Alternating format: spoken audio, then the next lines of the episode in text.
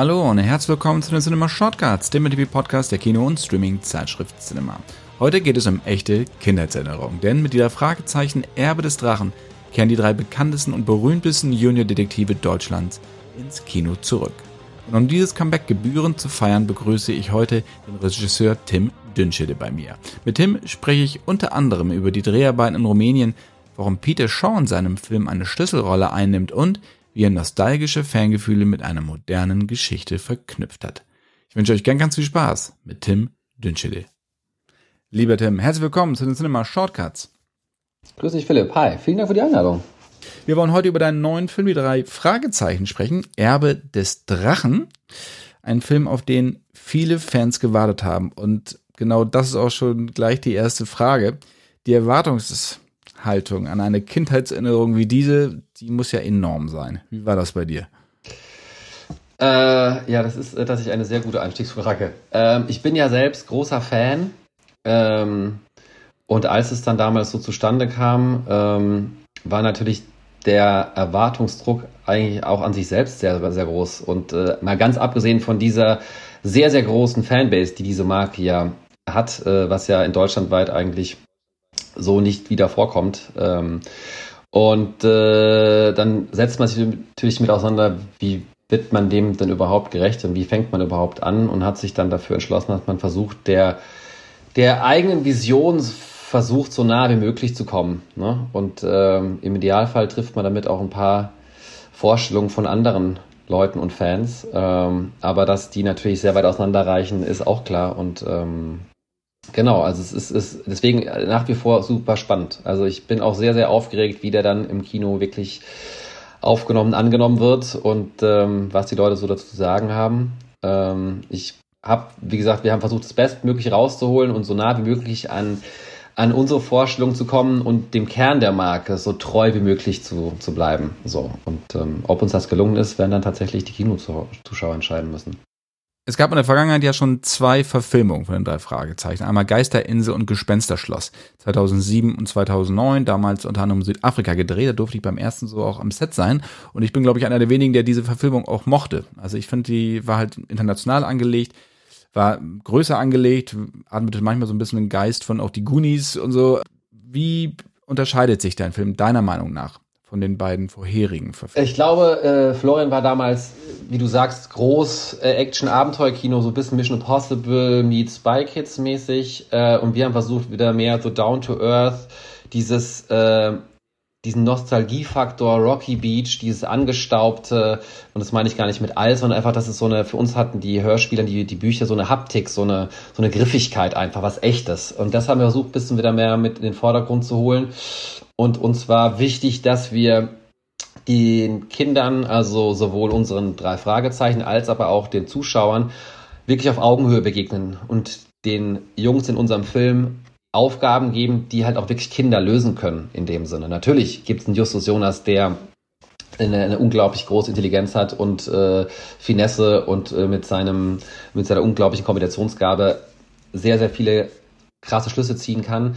Aber im Prinzip haben die keine technischen Hilfsmittel. Sie machen alles, was normale Kids auch machen könnten. Sprich, wenn es Verfolgungsjagd gibt, dann ist die bei uns zu Fuß und nicht in einem Auto oder mit irgendwelchen äh, Elektrorollern oder keine Ahnung was. So einfach ein bisschen mehr Down to Earth, bisschen mehr so dieses ähm, originelle Abenteuer und ein bisschen mehr, glaube ich, sind wir in die Richtung Detektivfilm, Thriller gegangen und weniger Action, Abenteuer. So. Und ähm, genau, und hatten uns da sehr stark auch eben an den an den Vorlagen, also an den Büchern und an den, vor allem auch an den Hörspielen orientiert, ähm, die ja, wie gesagt, eine riesen Fanbase haben. Genau, da wollte ich auch gleich die nächste Frage anschließen, nämlich es gab ja immer Hörspiele versus Romane, also Kosmos versus Europa. Ähm, weil die Rechte, das war ja immer so ein bisschen schwierig, auch in der Vergangenheit, dass nicht beides zusammengebracht werden konnte. Wie ist das jetzt bei diesem Film gewesen? Habt ihr sowohl mit Europa als auch mit Kosmos zusammengearbeitet oder ist es eigentlich eher eine Kosmos-Verfilmung? Na, der, also unser Hauptpartner war schon Kosmos. Wir hatten aber auch tatsächlich, weil äh, die Hörspiele ja, also ich glaube, ein Großteil der, der Fanbase bezieht sich ja heutzutage auf die Hörspiele. Wie man ja sieht, äh, diese drei Männer füllen ja nach wie vor Fußballarenen mit ihren Live-Lesungen. Ähm, was äh, ja kaum jemand sonst äh, schafft. Und dementsprechend war uns wichtig, dass man so einen versuchten Hybrid zu schaffen. Also wir hatten aber ähm, tatsächlich, die, der Ursprung kam vom Kosmos Verlag. Wir hatten auch als äh, Berater den äh, André Marx dabei, einen der Head-Autoren von drei Fragezeichen, der uns auf dessen ähm, Treatment ist ja auch basiert sozusagen, es ist eine Originärgeschichte, originäre Geschichte, also das gibt es bisher noch nicht als Buch. Ganz kurz, wenn ich einhake darf, der ja unter anderem auch für drei Fragezeichen-Fans ganz besonders interessant Feuermond und auch Toteninsel geschrieben hat. Also der macht so, hat sogar wohl Romane als auch für Hörspiele gearbeitet. Nur das so als kleinen Einschub. Genau. Genau, also hat auch die ganzen, das sind ja die Jubiläumsfolgen sozusagen, 100 und 200 und sowas. Und genau, die hat er geschrieben. Also der ist da in diesen Fankreisen auch schon sehr bekannt. Und äh, wir hatten die große Ehre mit, äh, also vor allem ich, äh, weil ich eben als Fan auch äh, ähm, da Berührungspunkte hatte. Anil, mein Co-Autor, hatte jetzt gar nicht so viel mit drei Fragezeichen davor am Hut, aber äh, ich eben schon. Und es war halt super cool mit André da dieses, äh, diese Geschichte gemeinsam äh, durchspinnen zu dürfen. Und dadurch kam quasi bei der Entwicklung, war also sehr viel vom Kosmos drin und äh, André stellvertretend für den Kosmos Verlag, äh, die aber auch immer zu allen Fassungen Feedback gegeben haben und uns da begleitet haben, weil wir uns auch ganz klar da so positioniert hatten, dass wir versuchen wollten, wie gesagt, dem Markenkern treu zu bleiben. Und da so eine, da war Mar äh, André halt die erste, die erste Richtschnur, um zu gucken, sind wir da noch im Level oder haben wir uns zu weit wegbewegt? Und ähm, dann war es uns aber wichtig, vor allem mir beim Film dann eben, dass man auch versucht, diese Hörspielwelt so ein bisschen mit reinzuholen. Und äh, dass es nicht geht mit den Sprechern, ist klar, weil die einfach mit ihren Stimmen so ikonisch sind, dass man die jetzt da nicht einfach irgendwo reinsetzen kann. Aber wir haben dann versucht, ähm, was im Trailer ja auch schon so leicht zu sehen ist, zumindest in der Schrottplatzwelt, immer wieder Sounds, die man aus den Hörspielen kennt, äh, mit einzuarbeiten. Ähm, was jetzt gar nicht per se nur Fan-Pleasing ist, sondern, also vielleicht wäre es dann auch ein Tim-Pleasing, weil ich mich darüber sehr gefreut habe, dass wir dann auch wirklich Original-Sounds bekommen hatten. Da waren wir dann mit Europa auch in Kontakt und sowas. Und äh, genau, und das, äh, aber im Prinzip kann man wirklich sagen, dass der Ursprung bei Kosmos liegt und wir aber versucht eben beide Welten in diesen Film mit einfließen zu lassen. Stelle ich mir wirklich extrem schwer vor, weil, wie du sagst, die meisten Leute mit den Hörspielen aufgewachsen sind, die Romane dann auf die Romane erst später gekommen sind, beziehungsweise jetzt auch in den letzten Jahren, als dann Leute wie Bela B. zum Beispiel auch die Romane gelesen haben als Hörbuch und nicht mehr als Hörspiel, sondern als Hörbuch. Da sind sie noch ein bisschen aus dem Schattendasein an die rausgetreten und die Bücher sind auch wirklich lesenswert. Auf jeden Fall. Aber da stelle ich mir das wirklich schwer vor, auch diesen, diese Balance zu finden. Also gerade was die Sounds angeht. Zum Beispiel, du hast ja viele Easter Eggs auch versteckt, hast du ja auch angedeutet im Schrottplatz. Ich verrate jetzt mal eins. Also Blackie zum Beispiel, der Star, der Hausvogel, der drei Fragezeichen, der kommt ja vor. Ähm, und da ist man auch sofort drin. Aber so die ganz berühmten Sounds und sowas zum Beispiel nicht. Also die, die Melodien. War das auch so eine bewusste Entscheidung, wirklich sich auch ein bisschen zu distanzieren, um was Eigenständiges einfach kreieren zu können? Jein. Also äh, es war uns schon von Anfang an ein Anliegen, dass man den Jungs einen neuen Sound gibt, der einfach für die Kinoleinwand da ist. Wir hätten aber auch sehr gerne ähm, mit den bis dato vorhandenen Melodien etc. gearbeitet, aber da gibt es gerade tatsächlich, oder nach wie vor gibt es einen Rechtsstreit mit äh, ähm, Carsten Bohne, der die Ursprungsmusik gemacht hat. Da gibt es, also es ist eine lange Geschichte, wo wir uns mal so eingedippt haben, da wo wir von vorne, ich habe dann direkt beim ersten Gespräch so gesagt, ich fände es super geil, wenn wir Musik mitnehmen könnten etc. Da wurden mir von der Produktionszeit direkt gesagt, äh, schwieriges Thema, da ist die Rechtlage nicht ganz so geklärt, lass uns da mal gucken, ähm, wir verfolgen das mal weiter, aber versteif dich mal nicht so sehr darauf und ähm, es wurde dann auch nicht wirklich äh, einfacher während des äh, Machen des Filmes und von daher haben wir uns dann irgendwann mit äh, David Reichle zu entschlossen, relativ das Ganze neu anzugehen. Es gibt hier und da für den ganz, ganz, ganz, ganz feinen Hörer gibt es so ein paar Stellen, wo man so, sag mal, ein paar äh, ähm, parallel ist schon fast zu viel gesagt, ähm, Referenzen vielleicht ähm, zur alten Musik finden kann. Aber da muss man wirklich sehr, sehr genau hinhören. Ähm, und ähm, aber im Prinzip war uns wirklich auch ein Ansinnen, dass man eben versucht, den Jungs eine moderne, neue Stimme zu geben, die für dieses neue Kinoabenteuer eben funktioniert. Und ich finde, das ist David auch sehr gut gelungen. Also ich mag die Musik unglaublich gerne. Ich finde, die hat eine, eine schöne Mischung aus äh, treibendem, treibender Kraft und auch dieses, äh, die immer wieder dieses detektivische Arbeiten und den den Spaß und die Freude daran hervorholt. Ähm, und äh, ja. Du hast gesagt, die Story basiert auf einem Treatment von André Marx und geschrieben hast du sie mit deinem alten Kollegen oder der auch mit bei dem äh, Debütfilm äh, Limbo das Drehbuch geschrieben hat, Anil Kichibuga. Genau. Wie muss man sich diese Zusammenarbeit zwischen diesen dreien vorstellen, also inklusive dir, um dann auf eine Story zu kommen, die in Rumänien spielt? Weil das ist ja erstmal, liegt jetzt ja erstmal nicht so auf der Hand, weil ganz kurz, wenn ich jetzt erstmal erwarte oder wenn ich höre drei Fragezeichen, kriege ich einen neuen Film, denke ich erstmal, das ist in Rocky Beach verortet. Ja, auch eine sehr gute Frage und auch ein sehr strittiges Thema. Also im Prinzip, da muss ich ein bisschen ausholen. Äh, Sony hat, ich weiß nicht genau wann, die Rechte erworben und hat dann deutschlandweit Produktionsfirmen pitchen lassen ähm, mit ihren Ideen für diese Umsetzung. Und Wiedemann und Berg ähm, mit äh, Justina Müsch, die den Film auch produziert hat, haben mit ihrem Pitch damals Sony überzeugen können. Und das war eben schon diese Grundprämisse. Drei Fragezeichen reisen zu einem Filmdreh mit Peters Papa nach Rumänien, nach Transsilvanien genau gesagt, auf ein Dracula-Schloss. So, das gab es. Und dann äh, wurden da anscheinend ein paar Runden gedreht und irgendwann wurde auf jeden Fall André Marx hinzugezogen und der hat dann dieses Exposé-Treatment geschrieben. Da gab es aber schon erste, ähm, erste Story-Entwürfe etc. Also er hatte auch so ein bisschen was zusammen basteln müssen, was schon so im Raum stand. Und äh, als wir uns dann, also Anil und ich, mein Co-Autor, uns ähm, Ende Januar, Anfang Februar 2020 mit Justina getroffen hatten für eigentlich ein paar andere Projekte und einfach mal so zu sprechen, kam irgendwann das Thema auf Kindheit was habt ihr denn so in eurer Kindheit gemacht? Und Anil hat da relativ schnell ähm, geantwortet, dass er Fußball gespielt hat und äh, Batman-Comics gelesen hat. Und ich habe gesagt, ich habe Winnetou gespielt und äh, drei Fragezeichen gehört. Und dann war so, ah ja, ich habe da was, wollt ihr da mal so reinlesen? Und dann haben wir dieses äh, besagte Treatment, Exposé von André Marx bekommen, haben das lesen dürfen und haben dann daraufhin äh, am nächsten Tag unsere Meinung dazu gegeben, haben gesagt, was wir gut finden, was wir ändern würden, weil es natürlich aus Andres Sicht auch eher literarisch war und sehr prosaesk und nicht so filmisch. Und dann haben wir gesagt, was wir glauben, was man für die filmische Adaption dieses Stoffes oder dieser Geschichte anders machen könnte und würde. Und das fand dann da Anklang bei Justina. Und dann hatten wir ähm, das, glaube ich, dann war die Frage, könnt ihr das morgen bei Sony pitchen? Und dann haben wir so eine kleine Mini-Pitch-Mappe noch gemacht wo wir unsere filmische Herangehensweise, wie wir das umsetzen würden, eben auch, der wurde direkt so authentischer Look mit nicht zu poppig bunt, wie die deutschen Kinderfilme oftmals sind, sehr markentreu und sowas, haben wir dann da diesen Pitch reingebastelt und hatten das dann tatsächlich am nächsten Tag vor den äh, Damen von Sony gepitcht.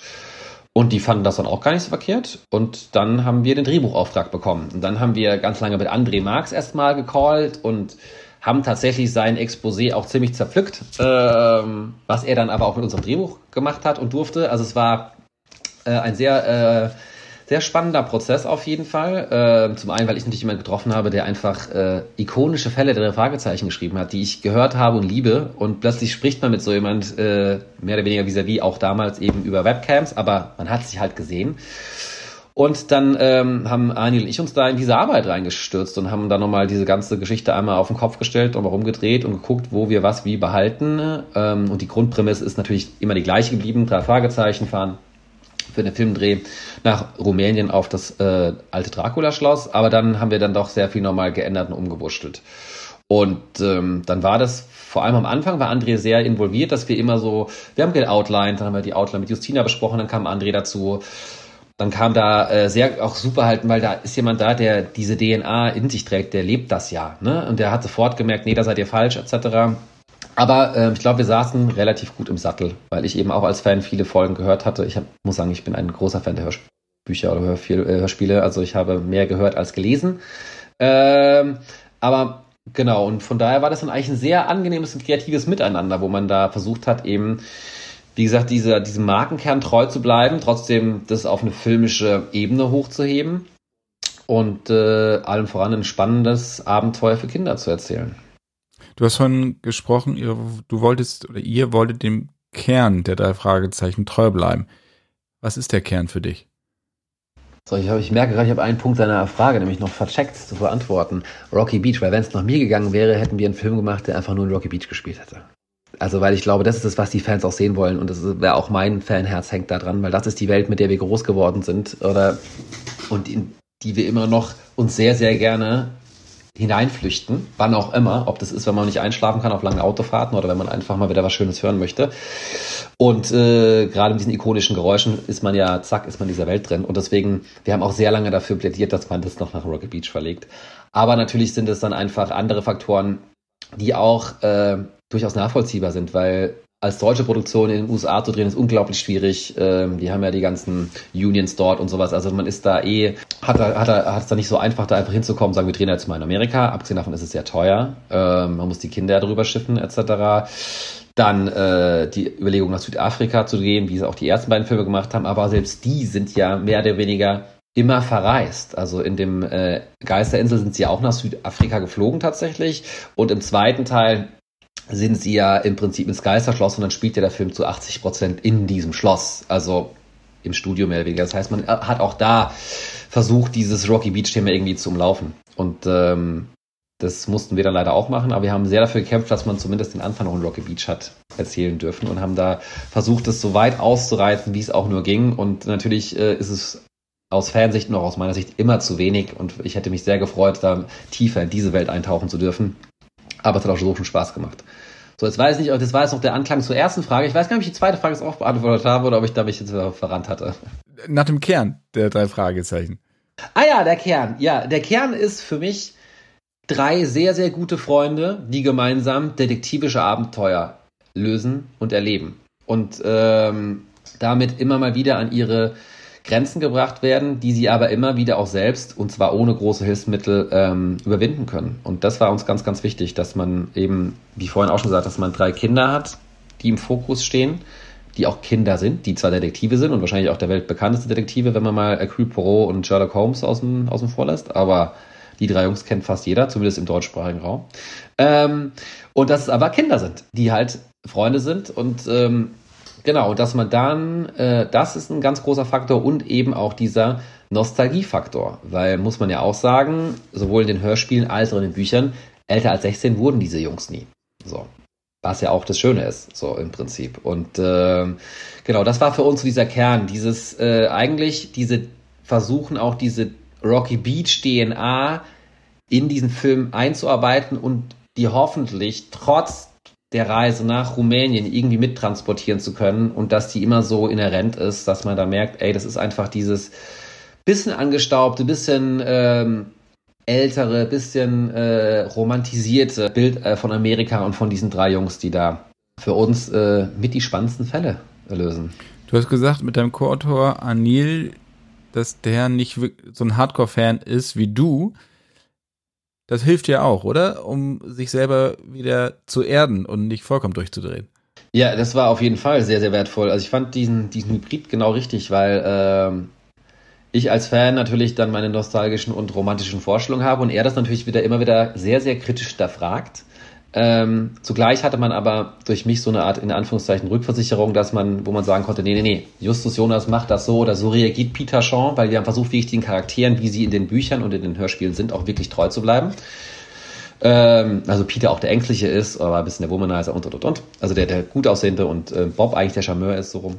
Und ähm, genau, von daher war das eigentlich immer sehr spannend, weil Anil dann wirklich ab und zu äh, nochmal auch so für die eine oder andere sehr überraschende Wendung gesorgt hat, weil man dann gesagt hat, ja, eigentlich hast du recht, das können wir so nicht machen. Und ähm, ich glaube, es war auf jeden Fall wertvoll, dass man jemanden dabei hatte, der der Marke nicht so nicht so verbunden ist und der das Ganze einfach mit bisschen Abstand betrachten konnte und ähm, im richtigen Moment die richtigen Fragen stellte und äh, uns immer wieder so ein bisschen dadurch eingeordnet hat. War ganz gut.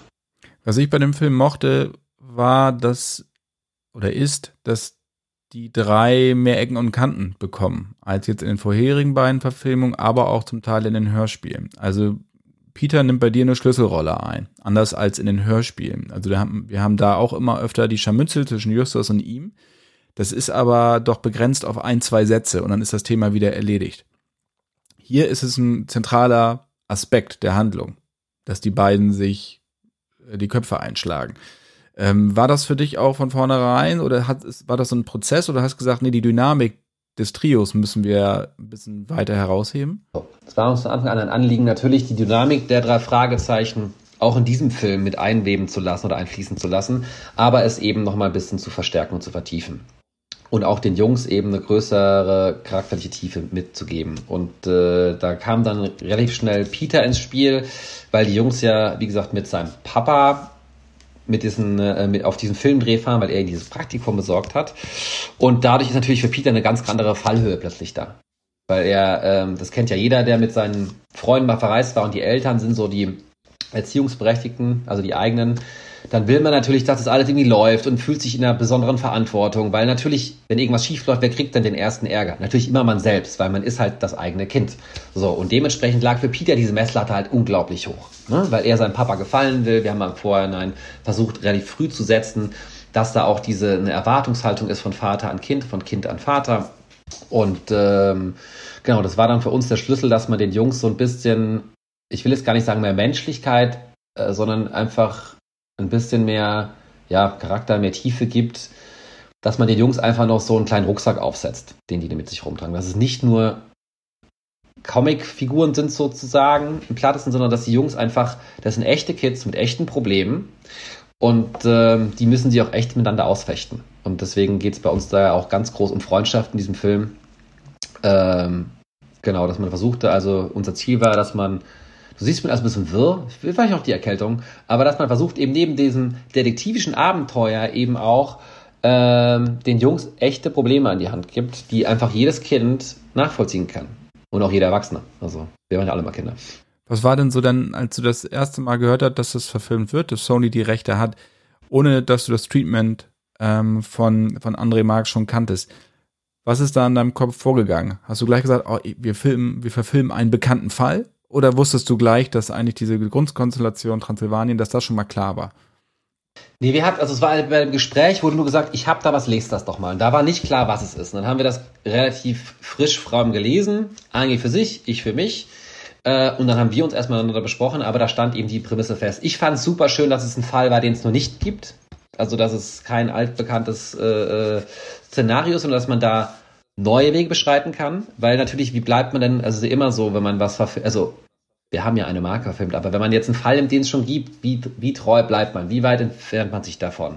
Und ich fand es schon schön, dass wir da ein Stück weit freier waren und da neue Wege gehen durften, weil ich finde, mit der Marke an sich kommt ja schon eine Riesenverantwortung mit sich. Ne? Und äh, deswegen fand ich das eigentlich sehr befreiend, dass man da jetzt nicht einen der ikonischen Fälle plötzlich auf der, auf der Liste hat und sagt, ja, mach das doch mal. Ne? So und denkt, okay, wow, ähm, hm, so. Weil natürlich, als ich damals auch die Titel gesehen habe, Geisterinsel, Gespensterschloss, da gehen natürlich erstmal Bilder auf. Das sind ikonische Folgen. Man kennt die, ich habe die rauf und runter gehört. Du weißt, was passiert. Dann fragst du dich, wie wird das umgesetzt? Machen die das genau so? Hm, hm, hm, ne? ähm, und äh, das fand ich dann schon sehr angenehm, dass wir da einfach uns ein bisschen freier in dem Kosmos bewegen durften. Beim Gespensterschloss war natürlich das Problem, Stummfilmstars wäre heute ein bisschen schwierig ja, wie damals. Ist übrigens auch mein, äh, mein absolutes drei Fragezeichen Trauma ist diese Folge, weil alle anderen konnte ich immer ohne Probleme hören. Selbst solche Sachen wie Ameisenmensch, die auch echt gruselig war, oder auch der schreiende Wecker, so mit diesem fiesen Sound von ja. Angelina Körting, das ist ja auch echt bitter gewesen. Aber Gespensterschloss weiß ich, da habe ich mir fast in die Hosen gepieselt. Also der, ah, das hat mich nachhaltig traumatisiert, ja, diese Folge. Das, hier. verstehe ich. Das hatte ich bei dem auch, aber was, was mich viel mehr traumatisierte, war ähm, das Narbengesicht. Das, ja, da war, also ich das fing so an mit dieser äh, im Regen, in dieser Bushaltestelle, wo Bob da steht und dann läuft der Blinde weg und verliert seine Brieftasche und dann kam irgendwann die Frage, warum hat ein Blinder einen Führerschein? Und das war so, dass ich, das war für mich so eine der gruseligsten Folgen. Ich kann das gar nicht sagen, warum, aber mich hat das einfach so gepackt. Das war so, oh, das sogar als Erwachsener habe ich noch, noch gegruselt. Also, ja. Wenn wir nochmal zurückgehen an den Set zu den drei Fragezeichen. Ihr habt ja in Siebenbürgen gedreht. Ne? Auf der äh, Burg Honeduara. Ist das richtig ausgesprochen? Mhm. Genau. Er hat noch 41 Drehtage in Rumänien und zwei. Ich hätte gewünscht in Amerika, war aber Spanien leider, muss man sagen. Ja, was heißt leider? Was hoffentlich aussieht wie Amerika. Aber genau, äh, das ist eine ziemlich Spanien ist auch schön. große, imposante Burg mit dicken Mauern, Zinnen, hohen Türmen, auf Kalkfelsen er errichtet. Wie war denn so dein erster Auslandsdreh? Also wie hast du das so wahrgenommen? Weil das war ja auch für dich das erste Mal in dem Fall. Ja, scheiße, Philipp. Nee, was soll ich sagen? Es war, es kommt natürlich mit ganz anderen Problem daher, ähm, das Einfachste erstmal, man ist nicht zu Hause. So, man wacht jeden Tag im Hotelbett auf. Das ist was anderes. Ne? Man kommt nicht abends in den sicheren Hafen, wo man sich auf seine Couch setzt und dann in sein Bett geht, sondern man ist woanders, man ist fremd. Das ist ein Faktor, glaube ich, den man nicht nur schätzen sollte. Dann hatten wir natürlich auch ein internationales Team. Also wir hatten nur die Head-Offs aus Deutschland, alles andere waren Rumänen. Das hat natürlich eine Sprachbarriere mit sich gebracht. Klar war Set-Sprache Englisch, aber muss man alles auch dazu sagen, keiner ist ein Native Speaker. Ne? Das heißt, äh, wir kommunizieren, wir denken auf Deutsch, formulieren das auf Englisch um. Das versteht da ein Rumäne, versteht unser Englisch, denkt sich das dann wiederum in sein Rumänisch und gibt das dann wahrscheinlich an sein Team weiter. Dass da so ein paar Sachen Lost in Translation sind, ist schon mal, also steht außer Frage. Das macht natürlich sehr, sehr kompliziert. Ähm, und tatsächlich äh, ist so ein kleiner Ausschweifer, der sich nicht direkt auf die Frage bezieht, aber als wir damals das Schloss gefunden hatten, das war unglaublich toll. Aber als wir das dann besucht haben, haben wir gemerkt, also bei uns spielt ja sehr, sehr viel in Gängen in diesem Drehbuch. Also Korridoren, Fluren, Gänge. Und dann sind wir auf dieses Schloss gefahren, was von außen ein Traum ist und haben dann gemerkt, die haben keinen einzigen Gang. Nichts. Die haben so kleine, die haben zwei kleine dünne Gänge oder äh, Schläuche und da kannst du keine Kamera einstellen. Und dann äh, mussten wir, haben wir uns haben wir nochmal andere Schlösser gesucht und gemacht, aber war klar, das ist das Beste, was wir so haben, weil es hat schon ein, zwei richtig schöne Räume gehabt. Ne? Das ganze Umfeld und das Schloss an sich war einfach ein Traum. Und dann ging es eben, dass man im Studio dreht. Und dadurch hatten wir diesen Split eben auch. Jetzt schweife ich voll ab. Also erste Dreh im Ausland war schon sehr anstrengend, muss man einfach sagen. Da noch mit Kids dazu, ne? Und was uns auch keiner vorher gesagt hat, ich wusste das nicht, in Bukarest wird es im Sommer einfach auch mal ein paar 40 Grad. So.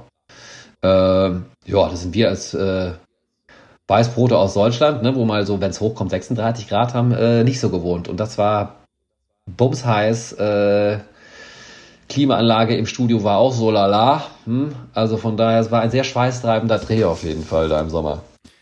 Das Ganze steht und fällt ja auch mit den drei Darstellern, weil jeder hat die Vision im Kopf oder die Vorstellung im Kopf, wie diese auszusehen haben. Gut, jetzt wissen wir, wie die drei Sprecher aussehen. Wie war das hier?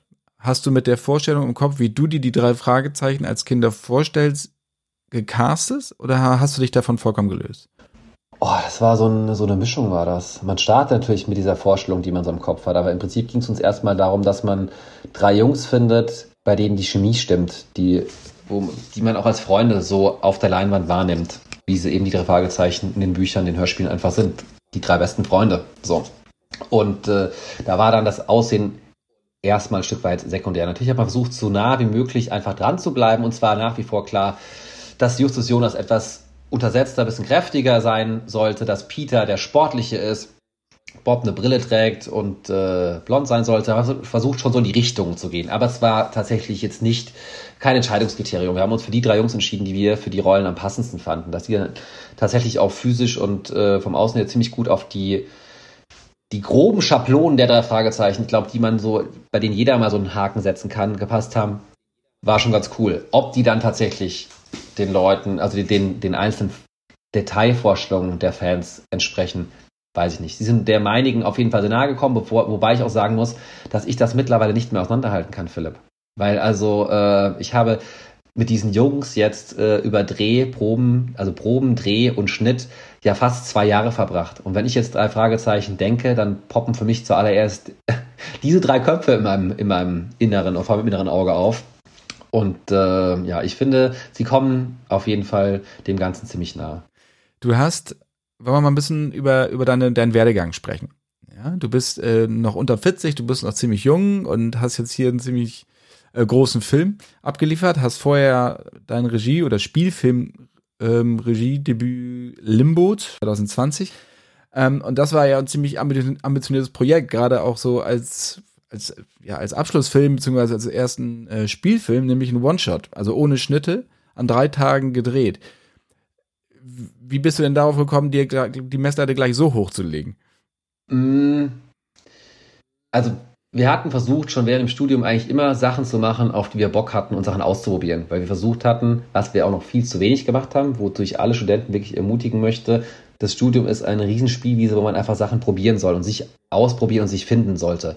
Und ganz oft versteckt man oder ist der Druck, aber dieser Erwartungsdruck, den man von außen auf sich projiziert, der meistens aus einem selbst am meisten herauskommt, so groß, dass man sich das gar nicht so traut. Und wir hatten schon mit dem Zweitjahresfilm einfach mal so, äh, äh was so ein Mischung aus Horror, Thriller, bisschen Splatter war, gesagt, wir wollen einfach Sachen probieren. und mal schauen, alles mal ausreizen. Beim Drittjahresfilm dann eben das auch gemacht und dann kam der Abschlussfilm und es stand eigentlich für uns von vornherein fest, wir wollen auf jeden Fall einen Langfilm machen. Das war so die oberste Prämisse, weil wir hatten jetzt einen 30 Minuten gemacht und wir wollten einfach das, man will sich ja messen und weiter, ne, immer weiterentwickeln und sagen, schaffen wir das auch, einfach das zu stemmen. Und äh, dann war das so eine, eigentlich eine Verkettung von verschiedensten Umständen, die da zusammenkamen, die dann letztendlich dazu führten, dass wir bei einem One-Shot rauskamen. Also kurz gesagt war es so, dass damals, äh, ich glaube, das Bayerische Kultusministerium sich bei der HFF München gemeldet hat und meinte, ey Leute, ihr habt ja unglaublich viele Langzeitstudenten, also so können wir das nicht machen. Ne? Ihr müsst da mal jetzt hier Rambazamba machen, sonst stellen wir das Ganze mal um auf Bachelor und Master. Da sind natürlich erstmal die Studenten auf. Und da gehörtest du auch zu, zu den Lang Nee, nee, ich war noch, nee, ich war noch, nee, ich war noch, ich war, äh, das war der zweitschnellste in meinem Jahrgang tatsächlich und der einzige, der alle Filme gemacht hatte bis zu diesem Zeitpunkt und war noch im Rahmen. Also ich hatte 2012 angefangen, das ist ja ein Diplomstudiengang und ich habe 2019 abgeschlossen. Also das ist alles mal noch einigermaßen okay. Aber ähm, es kam halt diese, diese Ansage des Kultusministeriums, die Studenten sind auf die Barrikaden, sagen, nee, nee, nee, das kann ja nicht sein, weil dann hätte man diesen Studiengang auch wieder neu geöffnet. Das wäre man hätte es für den Master separat bewerben dürfen. Die Bachelor-Leute hätten sich auch nochmal intern bewerben müssen. Also es war einfach alles ein bisschen zerfahren und sowas. Und äh, lange Rede, kurzer Sinn, die HFF hat äh, ihre Langzeitstudenten äh, per E-Mail, Rundschreiben aufgefordert, jetzt doch bitte ihre Abschlüsse zu machen. Und da gab es verschiedenste Möglichkeiten, dass man sich Arbeiten anrechnen lässt, dass man mit Drehbüchern abschließt und, und, und. Aber natürlich wollten auch sehr viele Leute die Möglichkeit nutzen, eben diesen Film zu machen. So. Und dadurch ist das Budget, was für den Abschlussfilm plötzlich zur Verfügung stand, immer kleiner geworden, weil natürlich immer mehr Abschlussfilme angemeldet wurden. Und wir haben gemerkt, mit dem Geld, was wir jetzt hier für einen Abschlussfilm bekommen können, können wir keinen Langfilm machen, so wie wir uns diesen vorstellen. So, weil ich bin kein großer Freund von Improvisation. Ich bin eigentlich so ein kleiner Control-Freak, glaube ich, wie viele Regisseure das sind. Und ich mag das schon. Ich mag diese Arbeit mit den Schauspielern, was zu erarbeiten und auch wirklich, wie verhält sich was zu einer Kamera und Mise en Scène was bewegt sich wie und ähm, genau, wir haben da ganz lange überlegt, was wir denn dann machen. Wird man doch wieder zum mittellangen Film und dann in einem dieser Gespräche kam eben Holger Jungnickel ähm, auf mich zu und meinte, in meiner Erinnerung war es wirklich so, dass er sagt, Tim, ich hatte gestern einen Traum. Aber er meinte, es war ein bisschen anders. Aber ich erinnere mich daran, er sagte, Tim, ich hatte gestern einen Traum. Warum machen wir nicht einen One-Shot? Wir fanden beide, wir waren beide sehr, sehr große Victoria-Fans, fanden das ziemlich cool, was Sebastian Schipper da gemacht hatte. Und so, dann habe ich gemeint, ja, Holger, muss ich mal drüber nachdenken. Aus deiner Kamerasicht ist es natürlich richtig geil. Aber ich gebe natürlich auch sehr viele Trümpfe aus der Hand, muss man einfach ganz klar sagen. Ne? Also das ist ähm, für dich, du kannst dir da dein kleines Denkmal oder zumindest in den HFF-Kreisen ein kleines Denkmal erbauen, wenn das funktioniert. Bei mir sieht es da ein bisschen anders aus und äh, man weiß ja, wie viel man über Schnitt alles einfach im Nachhinein noch lösen und machen kann. Und äh, gerade bei Studentenfilmen, wo nicht immer alles nach Plan läuft, ist der Schnitt einfach sehr wichtig und ist ja auch ein unglaublich schöner Part des Ganzen. Und dann habe ich da lange drüber nachgedacht und überlegt und äh, habe dann gesagt, ey, was soll's, wann macht man das sonst dann? Nie wieder. Weil in der Branche, dass man sowas finanziert bekommt, ich meine, es haben in Deutschland Sebastian Schipper und in Deutschland, in Deutschland und Dani Levy geschafft. Dani Levy im Tatort und Sebastian Schipper mit eben Victoria, ähm, so, aber dass da jemand wie wir daherkommt und sagt, ey, wir hätten übrigens auch gerne mal so einen One-Shot, schwierig. Dann haben wir gedacht, warum nicht? Es ist doch einfach auch konsequent unseren studentischen Werdegang weitergedacht. Wir versuchen einfach was aus und wenn wir scheitern, dann scheitern wir nicht halt mit Pauken und Trompeten, aber immer noch in dem sicheren Rahmen einer Hochschule. Und so gesagt, getan und dann sind wir losgestiefelt und das äh, fing im April 2018, 18 war das? Ja, 2018 im April kam Holger mit dieser Idee. Im Mai haben wir Autoren gesucht äh, im Juni einen gefunden, Daniel Kitzelbuger, äh, dann äh, Juni, Juli, August Drehbuch entwickelt, ähm, September gedreht und im Dezember war das Ding fertig, im Februar habe ich Abschluss gemacht. Und dann kam der wiederum, hatte der Premiere auf Münchner Filmfest 2019 und kam dann 2020 mit einer kleinen Kopienanzahl tatsächlich in die Kinos. Und ähm, ja, war auf jeden Fall ein sehr, sehr wilder Ritt. Ähm, den ich glaube ich so nie wieder machen würde, den ich aber auf gar, gar, gar keinen Fall missen möchte, weil es war eine unglaublich äh, tolle Erfahrung, die wir da gemacht haben. Für alle, die nicht ganz genau wissen, warum das so herausfordernd ist, ähm, so eine One-Shot-Film zu drehen, bedarf halt einer unglaublichen Planung. Also du kannst eine Generalprobe machen, um halt quasi den ganzen Film, die 90 Minuten, 80 Minuten, je nachdem wie lange er nun sein soll, einmal durchzuspielen. Aber es muss alles stimmen. Also nicht nur Kostüme, nicht nur Schauspieler, sondern natürlich auch Kamerawinkel, ähm, wie, welche Unwägbarkeiten können noch passieren, ob ein Flugzeug drüber fliegt, was auch immer. Das muss halt alles irgendwie genau abgetimt sein, weil man wirklich dann wieder von vorne anfängt und das kostet ein oder zwei Euro dann mehr. Genau. Hast du von dieser ganzen Planung damals, konntest du was mitnehmen jetzt für die drei Fragezeichen? Und du sagst, also diese Erfahrung habe ich damals gehabt, jetzt könnte ich an diesem Film anders rangehen, als ich es vielleicht vor Limbo getan hätte. Also ich glaube tatsächlich, dass das Wichtigste und was aber auch trotzdem immer wieder schwer ist, das sich wieder selbst zu sagen, ist einfach, dass man äh, Fehler zu umarmen lernt. Weil äh, bei Limbo war es eben so, wenn der, wir hatten eben, wir auch nicht, muss ich auch korrigieren, wir hatten keine drei Versuche, sondern zwei. Und wir haben es natürlich auch noch clevererweise damals gedacht, super, wir machen das, wir wollen so einen Lichtwechsel haben. Wir fangen in der Dämmerung an, also Sonnenuntergang, und gehen in die Nacht hinein. Das heißt, wenn wir innerhalb der ersten fünf Minuten nicht abgebrochen haben, dann lief das Ding, dann ging nichts mehr. Wir wussten, wir haben nur zwei Versuche, das heißt, einmal bitte und dann lief das Ding. Und dann hast du halt alles so nehmen müssen, wie es kommt, ein Stück weit. Natürlich hat man viel geprobt und alles äh, besprochen, etc. Aber dann, keine Ahnung, steht der Komparse doch mal woanders oder dann springt das Auto nicht an oder die Tür geht nicht auf. Ne? Und dann ist es halt so, wie es ist. Und ich glaube, das war eine sehr, sehr große Lektion, gerade für jemand, der eben so ein Control-Freak ist wie ich, der ähm, gerne alles irgendwie einfach so hat, wie man sich das vorher ausgedacht hat und plötzlich funktioniert das nicht mehr. Und ich glaube, das ist eine sehr, sehr wichtige Eigenschaft, weil Film ist immer Kompromiss. Äh, man kriegt nie das hin, was auf der Seite steht. Man kriegt nie das hin, was man sich da im ersten Moment vornimmt. Ähm, aber aus solchen Kompromissen und auch Fehlern können unglaublich tolle und schöne neue Sachen entstehen. Und ich glaube, das war eine sehr, sehr wichtige Lektion, dass man nicht daran verzweifelt, wenn was nicht so funktioniert, wie man sich das ausgedacht, ausgemalt oder geprobt oder geplant hat, sondern dass man einfach das nimmt und sagt, gut, so ist es jetzt und wir gucken, was dabei rauskommt. Und ähm, gerade auch bei Drehs mit Kindern war das unglaublich wertvoll, weil Kinder sind eben auch keine ausgebildeten Schauspieler, sie sind keine Maschinen. Ne? Da hat man jemand einen schlechten Tag, dann muss man das anders machen, wie auch immer, oder dann hat das nicht funktioniert und ähm, dementsprechend ist, glaube ich, das wirklich eine der wichtigsten, ähm, wichtigsten Dinge, die man da gelernt hat, dass man einfach umarmt, was man hat und äh, nicht versucht, dagegen anzukämpfen. War das schwer für dich, diese Kompromisse bei den drei Fragezeichen einzugehen? Weil bei dem, bei Limbo zum Beispiel war es ja sehr viel deine Vision, die du mit dem Kameramann erarbeitet hast, wo es dann auch genauso lief, wie du dir das vorgestellt hattest.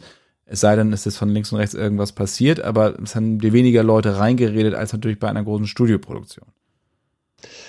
Äh, ja, das ist äh, Kompromisse machen ist, glaube ich, immer schwierig. Weil man, man hat seine Idealvorstellung, man hat seine Vision und plötzlich merkt man, das und das funktioniert nicht, man muss links und rechts abschneiden und abspecken. Das tut immer weh und ist immer blöd.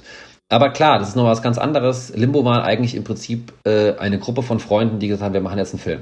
Der Produzent, mit dem haben wir studiert, ne? also man kannte sich und äh, man vertraute sich. Jetzt kommt man, wie du sagst, in so eine Studioproduktion rein, ist ein sehr junger, in Anführungszeichen, unerfahrener Regisseur, der noch so ein Projekt nicht auf seiner Vita hat da muss man sich erstmal ein Stück weit beweisen und es wird wahrscheinlich am Anfang ein bisschen mehr hinterfragt als vielleicht in der anderen Konstellation oder vielleicht bei anderen Regisseuren. Ähm, das heißt, man musste vornherein ein bisschen mehr kämpfen, wobei man auch gleich sagen muss, uns wurde extrem viel Vertrauen entgegengebracht, dass man das überhaupt mit uns gemacht hatte, weil wir waren alles sehr unbeschriebene Blätter. Im Prinzip Anil als Co-Autor, Holger, mein Kameramann, durfte auch mitmachen.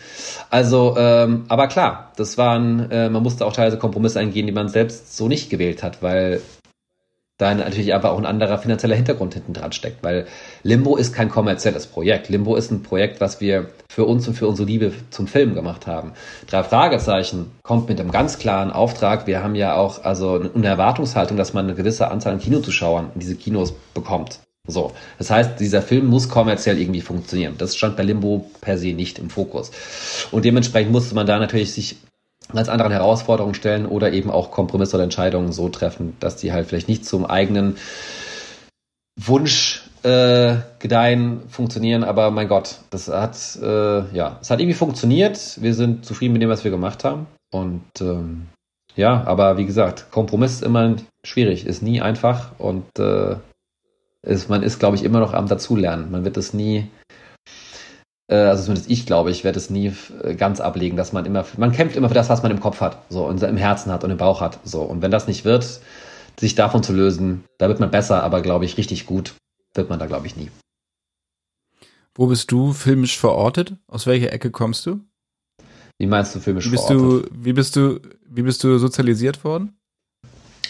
Ja, das ist eine gute Frage. Also äh, hab ich, ich habe mich das auch letztens wirklich selbst gefragt. Also wir hatten früher kein Kabelfernsehen. Ich habe sehr spät dadurch so amerikanische Sachen geguckt. Die haben sehr viel äh, Pipi Langstrumpf und so Zeug geguckt, was damals äh, kam. Und ich weiß noch, es gibt so ein, zwei äh, prägende Erfahrungen. Das war einmal unter anderem, äh, ich war ja damals riesen ähm, Western-Fan und damals kam ähm, der mit dem Wolf tanzt raus. Und da waren meine Eltern im Kino und waren halt völlig begeistert, weil es so ein Kinoerlebnis war. Und damals wurden ja diese diese Bisons mit diesen, die wurden ja, waren ja alles original, die haben ja dann so mit, mit Motoren und was jetzt da gebaut wurde und keine Ahnung, da gab es ganz wirde Sachen. Und ich wollte den unbedingt gucken. Und äh, die haben aber gesagt, der ist viel zu brutal für dich. Und dann weiß ich noch, dass ich den, glaube ich, zum zehnten Geburtstag, oder war ich noch jünger, hat mir mein Papa, habe ich die VHS bekommen. Und äh, mein Vater hat damals so Image- und Schulungsfilme gemacht und so Zeug. Und dann hatte der Sack einfach die ganzen äh, blutrünstigen Szenen so blau gefärbt. Da hat man nichts mehr gesehen. Du hast nur den Ton gehört. Und ich war so enttäuscht, als ich geguckt habe, weil du warst so drin, jetzt kommt der oh Angriff. Und dann blau. Und du hörst so die Schreie und die Pferde und das Viren und denkst, oh Gott, oh Gott. Genau, und äh, so kam ich dann langsam immer mehr zum Film. Und ich glaube aber tatsächlich, dass ich hauptsächlich über das Geschichtenerzählen zum, zum Film kam. Dass das gar nicht so die Filme waren, die mich so extrem geprägt haben, sondern dass ich irgendwie, ich bin immer mit Geschichten aufgewachsen. Meine Mutter hat immer ganz viel selbst Geschichten erzählt, uns Kindern und äh, vorgelesen und gedichtet. Meine Mutter macht jedes Jahr Gedichte äh, zu allen Festen und sowas. Und ich glaube, das war mein Zugang eigentlich zum Film. Und dann habe ich irgendwann angefangen, Filme mehr zu gucken und dann Hook war auch ein großes äh, Ding. Ich glaube, Hook habe ich damals von Steven Spielberg habe ich damals drei oder vier Mal im Kino geguckt. Äh, bin ich mit allen Cousins und Cousinen, die nochmal rein sind, nochmal rein. Also ich habe zehn Cousins und Cousinen und ich glaube, ich war zuerst mit meinen Cousinen drin, dann sind die Cousins nochmal rein, dann bin ich da wieder mitgelaufen, dann noch jemand anderes, meine Schwester nochmal, weil ich den einfach, weil ich das so toll fand. Und dann kam so Stück für Stück. Also ich kann das gar nicht mehr so genau benennen, wie ich da erzogen wurde, aber tatsächlich wurde es dann immer amerikanischer, muss man einfach auch sagen. Also vom europäischen Film habe ich relativ wenig mitbekommen, bis dann in den, zu meinen Studienzeiten, wo dann eben in der Kunsthochschule Kassel und dann in der HFF, wo man dann einfach dann nochmal Film ganz anders konzipiert und verstanden hat. Aber genau, so ansonsten war das dann schon eher so die, ähm, die, die Blockbuster. Und ich habe tatsächlich, ich hatte einen Freund, der regelmäßig bei mir übernachtet hatte, und da haben wir dann immer einen Videorekorder mir im Zimmer gehabt und dann haben wir irgendwelche, also da, da irgendwelche VHSen geguckt. Ich weiß nicht, wo die herkamen. Die waren dann da. Da auch mal äh, war von äh, die Fliege war irgendwann plötzlich dabei, wo, wo wir völlig also äh, das waren wir, das konnten wir gar nicht verarbeiten. Ich glaube, da wusste auch niemand, dass wir diese Fliege gucken gerade. Und keiner konnte das einschätzen, was die Jungs da gerade geschaut haben.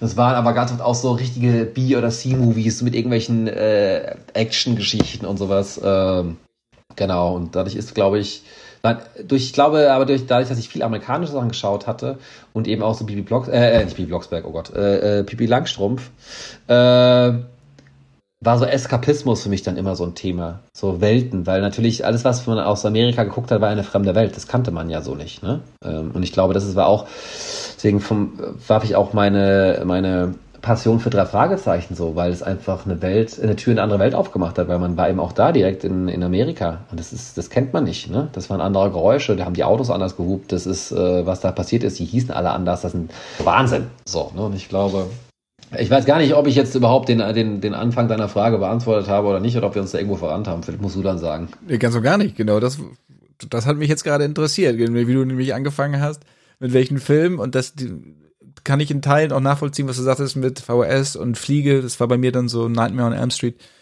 Ähm, das war bei mir dann so, die, was wir da dann geguckt haben mit Freunden. Keiner konnte mehr schlafen, äh, weil jeder gleich gedacht hat, gleich kommt Freddy und holt dich.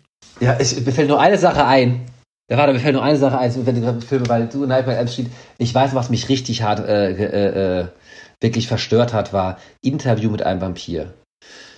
Da hatten meine Schwester und ich, wir hatten eine, sehr gut, wir hatten eine sehr gute Freundin, die war ein oder zwei Jahre älter als wir und die war also so in Anführungszeichen frühreif. So, die war, die ist halt aufgewachsen mit drei größeren Geschwistern, alles Mädels, aber halt ihre mittlere Schwester, also die mittlere Schwester von den Vieren, war auch unser Babysitter irgendwann. Die hat uns auch immer Horrorgeschichten erzählt zum Einschlafen, auch schwierig mit äh, der, der, der Bürger und sowas. Auf jeden Fall hat die dann irgendwann dieses Video mitgebracht. Sie hat einen ganz, ganz tollen Film. Und Brad Pitt war ja damals auch so groß und der war halt hübsch und sowas. Und den gucken wir uns jetzt einfach an. Und das war so, und dann haben wir, ich weiß gar nicht, wie lang der war. Ich habe den einmal geguckt. Das war dieses eine Mal. Und mich hat das so verstört. Mit Brad Pitt, Tom Cruise als die Vampire, dann äh, Kirsten Dunst als dieses kleine, hörige Mädchen, was dann einfach zum blutrünstigsten etwas auf dieser Welt wird und so viel Blut und äh, es war Wahnsinn. Wir saßen da drin, wir waren einfach paralysiert. Wir haben das Ding mal fertig geguckt danach, wir konnten nicht mehr schlafen, zwei, drei Tage. War krass, meine Mutter auch so, was, was guckt ihr euch da das auch an? Keiner wusste zu dem Tag, was es ist. Also es war, der hat mich wirklich tatsächlich äh, ich habe den, der steht doch immer noch auf meiner Liste, dass ich mir den nochmal anschauen muss. Einfach jetzt mit einem frischen, also mit so einem filmischen Auge. Aber ich habe es mich noch nicht getraut. Ich weiß auch nicht warum. Das sitzt noch so, dieses Trauma sitzt noch zu tief, glaube ich. Mal gucken. Vielleicht schaffe ich es irgendwann. Den musst du dich mal stellen. Der ist ja sehr ja. schwülstig und ähm, mit Antonio ja. Banderas. Ich meine, sie spielen ja alle mit. So. Und aber stimmt, Kirsten Dunst ist schon hart. Jetzt gibt es ja die ja. Seriengeschichte davon. Genau. Serienremake. Insofern, das ist auch auf jeden Fall gelungen. Ist auch ah, ja. ein bisschen anders als die. Das ist, das ist jetzt der Anlass. Und äh, kann ich dir nur empfehlen. Insofern stellst dich sonst vielleicht mal diese Serie. Das wäre vielleicht, äh, vielleicht gar nicht schlecht. Vielleicht ist das der Anlass, dass man jetzt da mal anfängt mit dieser äh, so eine Aufarbeitungsarbeit. So.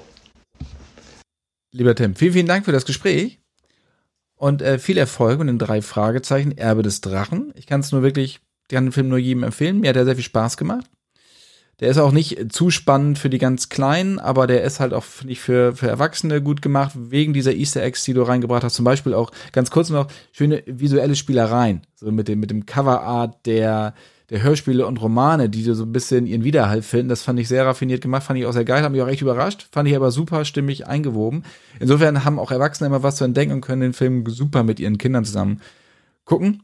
Insofern wünsche ich dir viel, viel Erfolg damit. Und dann sprechen wir uns hoffentlich bald wieder zu einem deiner nächsten Projekte. Ich weiß nicht, ist da schon was in der, in der Planung? Bestimmt. Geplant wird ja immer. Äh, jein, ja, man ist mit mehreren Leuten im Gespräch, gibt so ein paar Sachen, äh, ein, zwei konkrete, ein paar unkonkrete, aber es gibt noch nicht das, wo ich sage, äh, ich kann jetzt kein spezifisches Projekt nehmen, wo ich sage, das ist das nächste auf jeden Fall. Es gibt so zwei, drei Sachen und mal gucken, was da jetzt was dann als nächstes schafft, ist bei uns, äh, bei den Filmemachern immer so ein längerer Prozess. Ne? Und das ist ja, da hängen ja immer sehr, sehr viele Faktoren dran, die man als Künstler nicht wirklich beeinflussen kann. Und äh, da rudert man an verschiedenen Stellen hoffentlich immer in die richtige Richtung und da muss man gucken, was dann wird. Also es wird auf jeden Fall, es bleibt spannend, wie immer äh, bei mir und dann äh, schauen wir mal. Aber ich freue mich auf jeden Fall auf alles, was kommt. Sage auch vielen, vielen Dank für das sehr nette Gespräch. Äh, es freut mich, dass dir der Film gefallen hat. Ich hoffe, es geht äh, auch ein paar anderen Leuten und Fans vor allem so. Das würde natürlich mich als Selbstfan sehr, sehr freuen.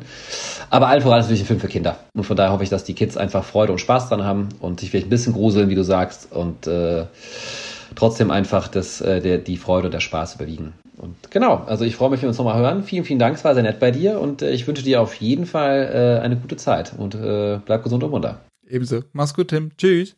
Ciao.